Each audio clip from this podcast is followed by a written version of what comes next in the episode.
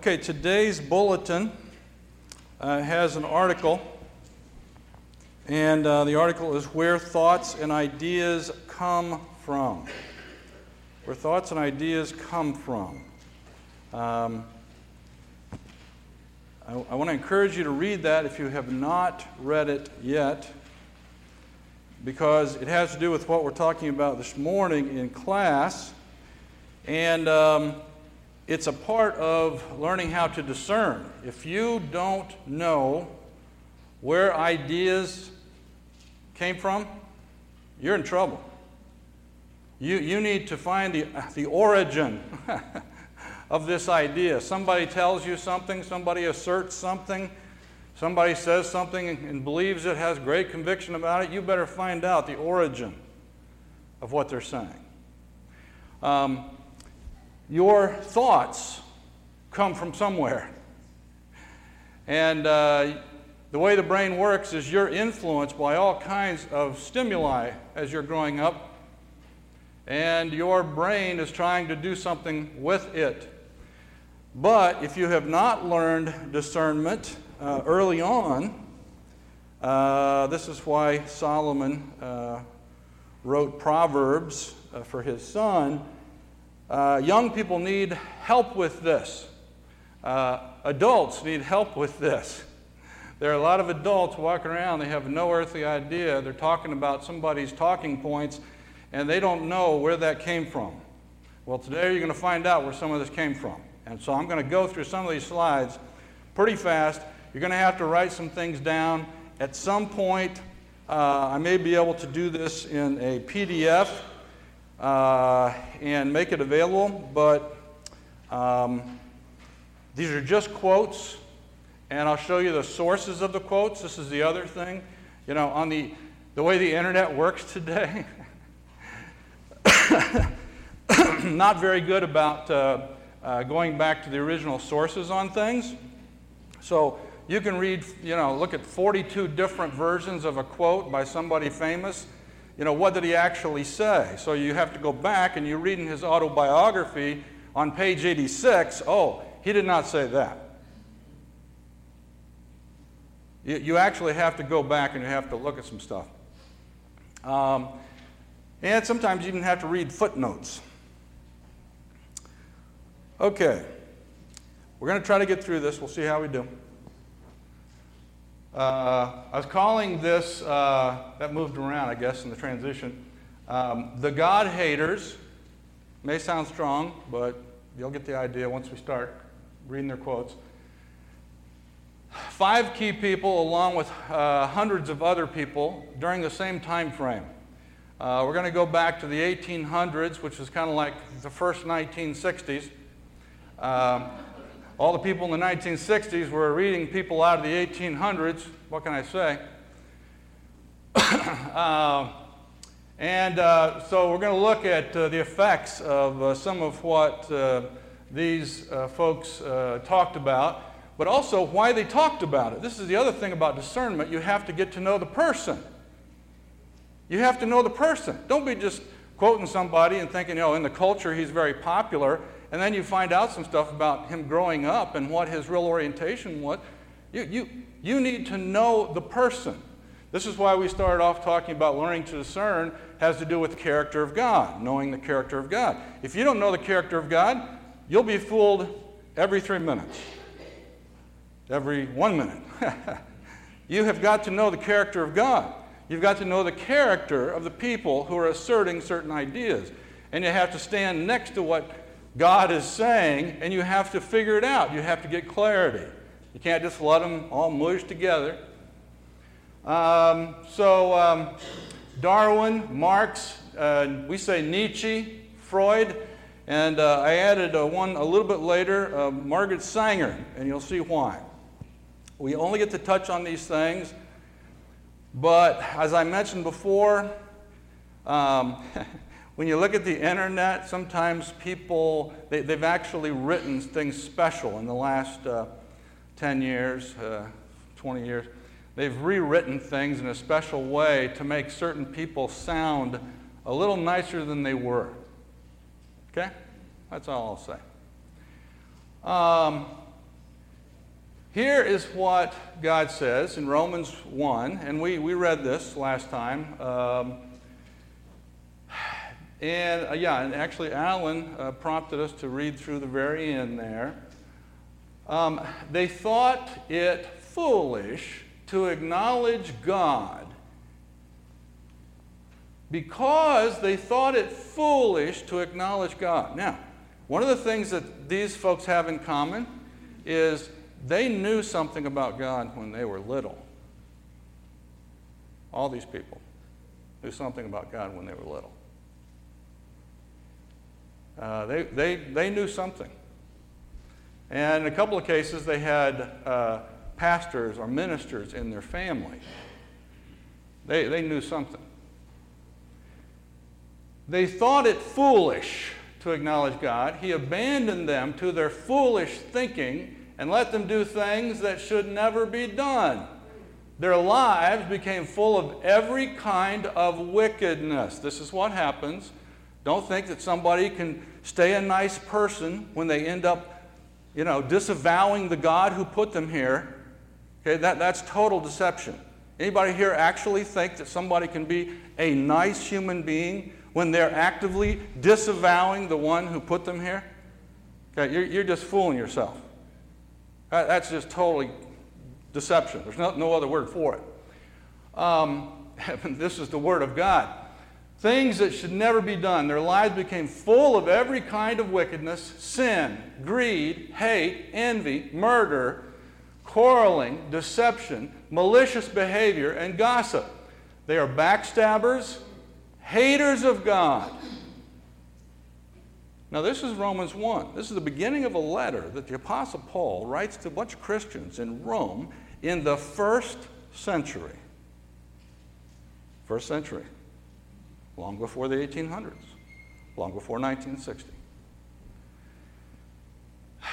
They invent new ways of sinning. Huh, that sounds kind of like today. They invent new ways of sinning. They make stuff up. They disobey their parents. They refuse to understand, break their promises. These are other things that go along with it. Don't be hanging around with people who are constantly, constantly breaking their promises, are heartless, and have no mercy. These people have no mercy. They may act like they do, but they don't. They know God's justice requires that those who do these things deserve to die, yet they do them anyway. Worse yet, they encourage others to do them too. So, number one, they know about God, they don't care. They don't care. Number two, you see in here, they know that they're accountable, but they don't want to be. They do everything possible to get rid of the accountability thing. And, and we actually see that in some quotes, uh, especially friends of Charles Darwin. Um, okay, we've got to keep going. Here's what God says God says, Do not deceive yourselves. The wisdom of this world is foolishness. The quotes I'm going to be reading to you are actually the wisdom of this world. Okay? Get ready because this is educational stuff. This is high level educational stuff you're going to be reading. The wisdom of this world is foolishness in God's sight. 1 Corinthians 3. Satan, who is the God of this world, has blinded the minds of those who don't believe. Those who choose not to acknowledge the God who put them here, what happens? Satan comes in and blinds their minds. They cannot begin to see things for the way they are. I don't care what position they have at some university. They are unable to see the glorious light of the good news. They don't understand this message about the glory of Christ, who is the exact likeness of God. We go immediately to the character of God Jesus Christ, God in the flesh, the character of God. And he's speaking every word that comes out of the mouth of God. He is revealing personally the character of God. So when you hear what he says, he is the truth. He's speaking the truth. He is the truth. He is God. He's showing you the character of God. And then he's speaking to you and he's saying, put these words into practice because this is what the God who made you intended. This is the design. This is what is true. This is what works. Um, the foolish believes, uh, the fool believes anything, but a prudent man gives thought to his steps. Uh, some people, you know, they hear something on TV and they get all riled up and they go, oh, yeah, yeah, yeah, yeah, yeah. Next thing you know, you know, it's, they find out it's not true. You, you can't just believe anything. You have got to be very prudent in what you accept, and you have to have a basis for what you accept in your mind as true. Okay, okay, so everything did kind of move around when it got transferred, but so Charles Darwin, 1809 to 1882, uh, we know him in connection with uh, Darwinism and, and, evolution theory, but um, his life is interesting. Um, says, I gradually came to disbelieve Christianity as divine revelation. The disbelief crept over me at a very slow rate, but it was at last complete. This is from his autobiography. This is uh, on page 86 of his autobiography. This is the way it happens.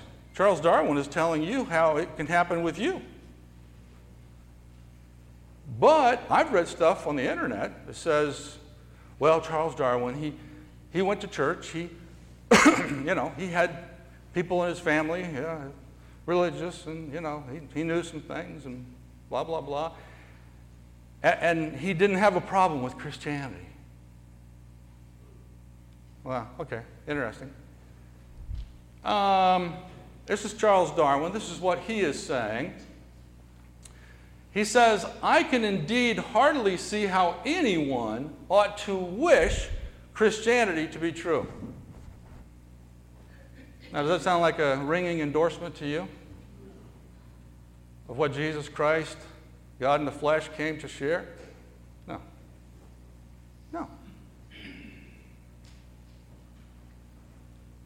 Charles Darwin, in that same autobiography, says, The Gospels cannot be proved and he talks about differences. Oh, there's this difference and that difference between that, that writing and that. He, he didn't study very much. He, he didn't know how to study, he didn't know how to research. Uh, not too good. Of course, he didn't do that well in Scotland at the beginning of his studies. He, they tried to send him to Scotland, where his grandpa became, you know, doctor, but it didn't, it didn't take. He had to end up going somewhere else. And he ended up getting under the influence of some other folks. Um, one of the other things uh, he says is we must not overlook. Now, think about this for a second. This, actually sounds. this sounds like something that uh, Adolf Hitler might have read. You know, Adolf Hitler read Charles Darwin, right? You know that, right? It's proven fact. Charles Darwin influenced Adolf Hitler. We must not overlook the probability of the constant inculcation in a belief in God on the minds of children, producing so strong and perhaps inherited effect on their brains not yet fully developed. How sad. That it would be a, as difficult for them to throw off their belief in God as for a monkey to throw off its instinctive fear and hatred of a snake. Now, think about that for a second. That is the most upside down, sideways, backward uh, thinking I've ever heard of. Because the status quo is what Darwin and these other folks were fighting against. The status quo had to do with God being who he is and Jesus Christ being the Son of God. They didn't like the status quo.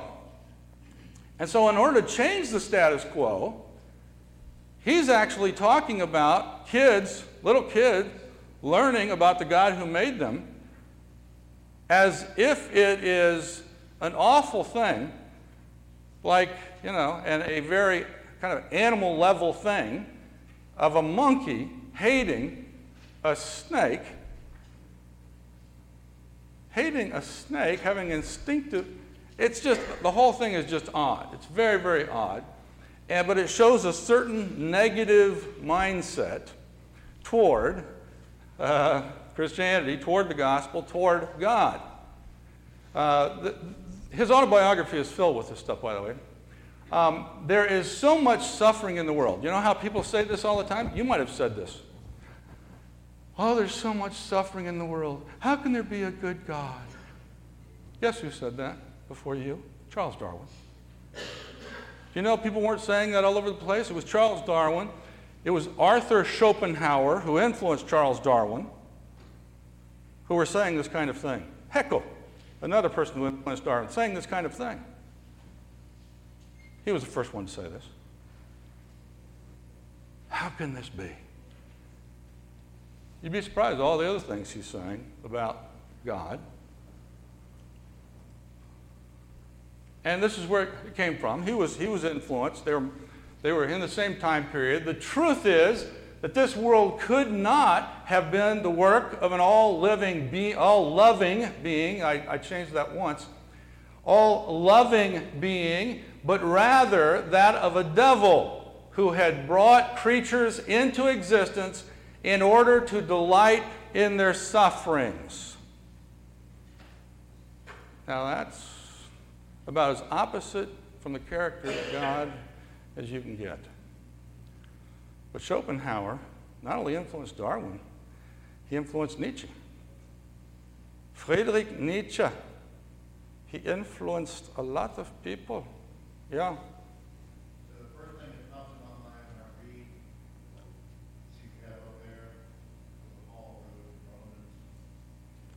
You just missed it. Yeah. I, I was just talking about you when you were out. We started with Romans 1, and that last part that you had me read last time, we, we actually were, were talking about that. Um, this is this is what you hear today. You know, there, there are people run around today saying all this exact same stuff. Where'd it come from? Yeah, it came through education system, through universities, through, through media, through books, through all kinds of stuff. But you know, Ephesians 6 says, okay, this, this, is a, this is a war. It's a spiritual war. And Satan is, is messing big time. He is working overtime to mess you up, to mess the world up. And so he has people who are well regarded in different time periods saying things that are 100% false. 100% false. Not even a little bit true. Not even a little bit true.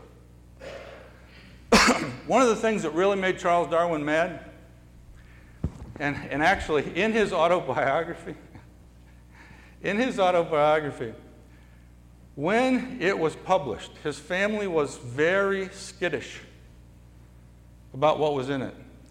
But the, the one who edited the autobiography got to see all of the handwritten notes, everything that went into the autobiography. And the family had pulled out, in particular, one set of notes in his journaling that talked about the damnable doctrine of Christianity that he thought was the most dangerous, ludicrous thing he'd ever heard of. And it was judgment.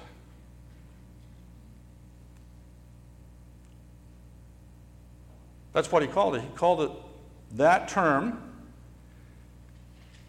and he totally wrote off Christianity in his own living because it was ridiculous that human beings would be fully accountable to a living God. Ridiculous. He had very negative feelings about it.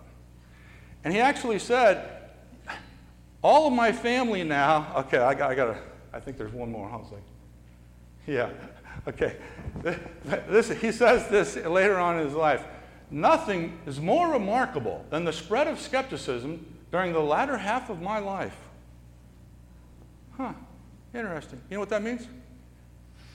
That means Charles Darwin helped skepticism grow, even within his own lifetime. His thinking, his writing, his premise, his assumptions for evolution theory to get rid of God, to get rid of God. Yeah.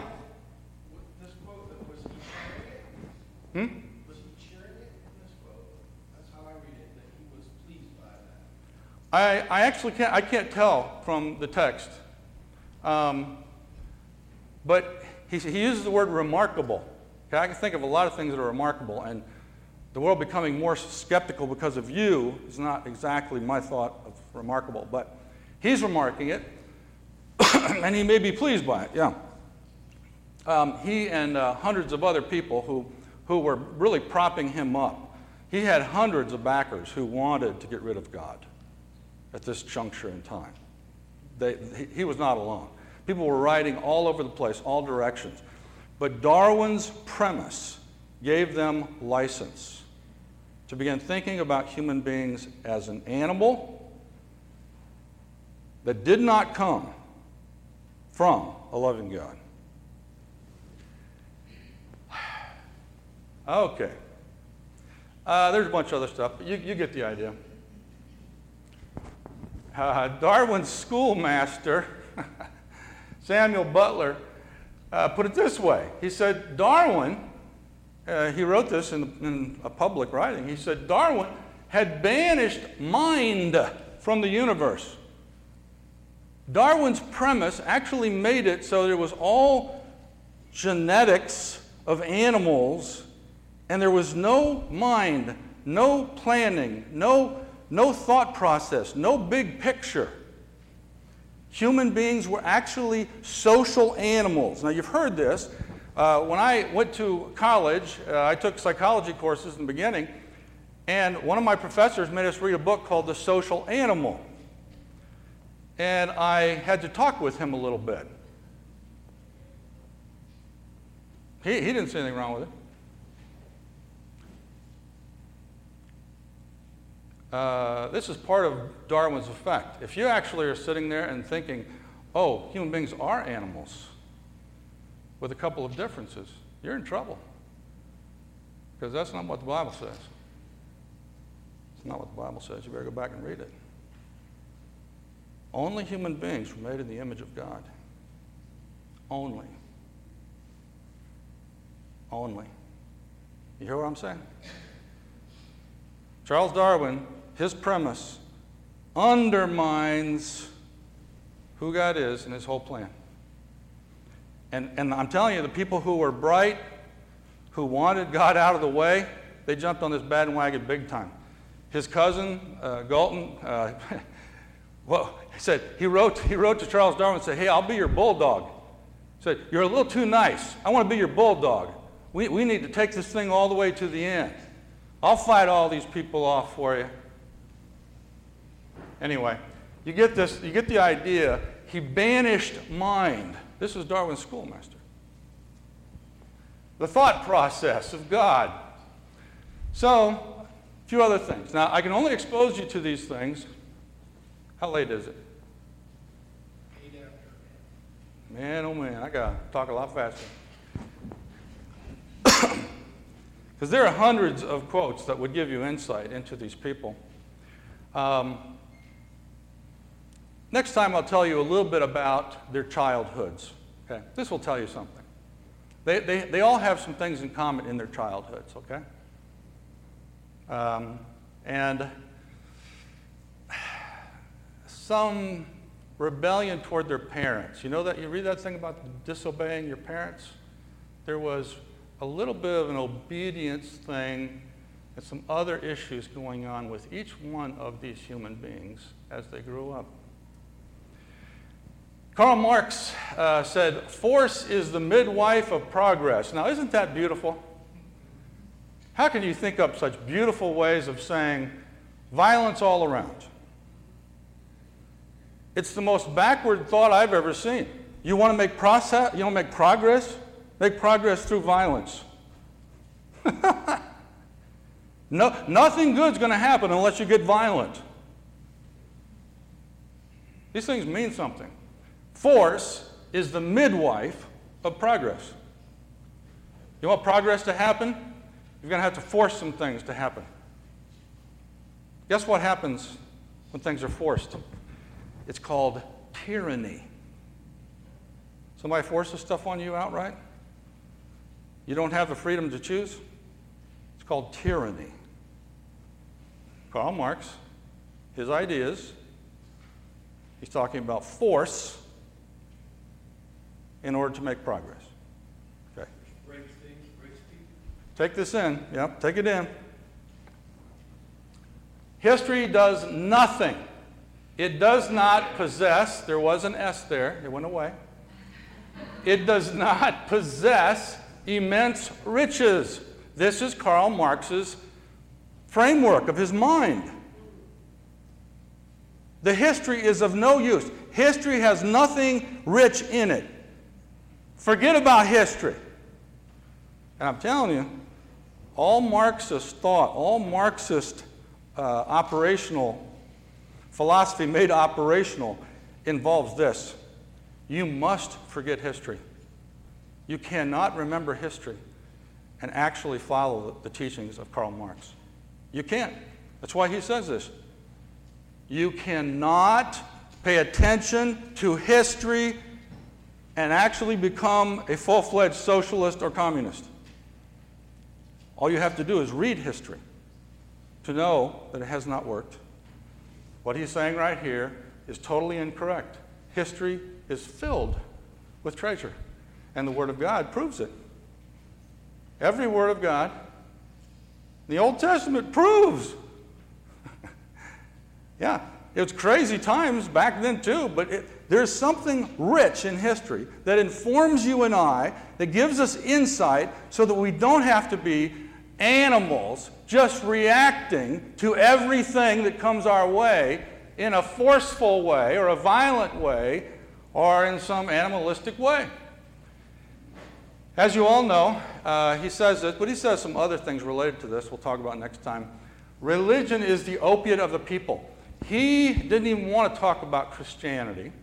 Uh, his background was really, he was a secular Jew, really. His dad converted to Christianity in order to not be persecuted as a Jew. Uh, but he just he just thought, okay, this is, this is just a way of placating people. Any religion, I don't care what it is, any religion is a way of placating people. This is the way he thought. And during the same time period, you have Ziggy, uh, as his mom called him, my golden Ziggy. Uh, he was the first among children and he was a little spoiled by his mom. Um, he says about religion uh, during the same time period religion is an illusion. Now, I have this book, by the way, if you want to see the, the future of an illusion. I have a first edition copy in German. Yeah, it's crazy. The whole thing's just crazy. Religion is an illusion and it derives its strength from the fact that it falls in with our instinctual desires. What are you saying, Sigmund?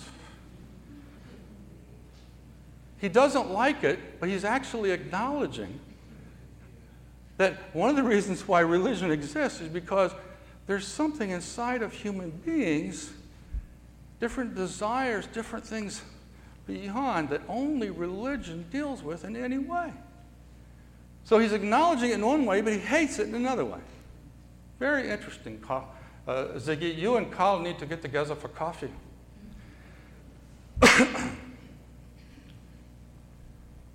Sigmund Freud says love is a state of temporary psychosis. You people trying to love all the time, you're psychotic. You are psychotic. What's wrong with you? Now, what happens when you say people who are loving are psychotic. You just, you just flipped good to evil. Now, this is part of the thing with these guys' writings. Satan is behind it. They're not just making all this up, they're all going along together, they're influenced by it. you know, I was, I was educated. I was influenced by some of the same stuff. I mean, don't think I wasn't affected in some way. But you start reading back through all their stuff and you realize, uh oh, uh oh, this guy has a little scrolus or something. Um, really, what you see is something uh, difficult happened in Sigmund's early life. And I will tell you that next week. Okay? Um, at the bottom, God is nothing more than exalted Father. This, this is a cut. Because Sigmund did not like his father. He was resentful to his father because his mother loved him so much, his father could never love him that much. And he said a few things to him that weren't kind, that weren't affirming. And he was very resentful of his father. So he projects onto God the negative aspects of his own father. I wish he would have analyzed himself better.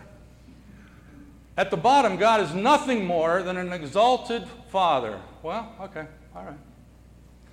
Uh, we got to get to uh, Friedrich Nietzsche next week.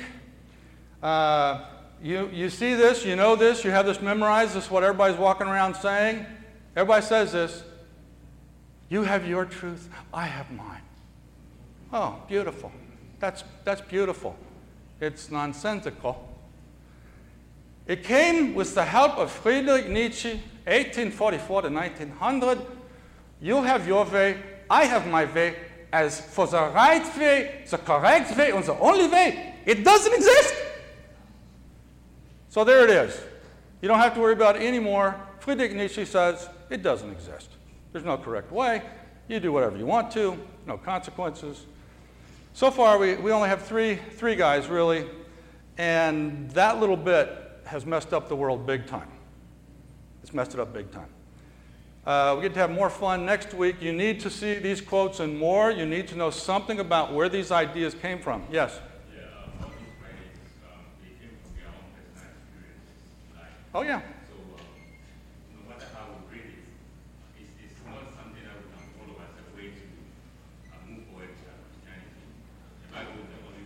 Right, because it has been from the beginning. right, We have the history from Abraham, Jacob, Isaac, Right. everywhere, so we can look at them as a basis for our Christianity. Right. But Karl Marx says that history is of no use, so forget about it, Quasi. Okay. So you want to be a socialist? You listen to Karl Marx. You can't, you can't care about history, okay? Just write it off. Okay, anyway, this, we're applying uh, the ideas that have gotten us into a big fat mess. And when you put them next to the clarity of God's Word, uh, your mind starts to straighten up on you. And uh, I'm, I'm praying that your mind gets clearer and clearer as we move, move through this. God bless you.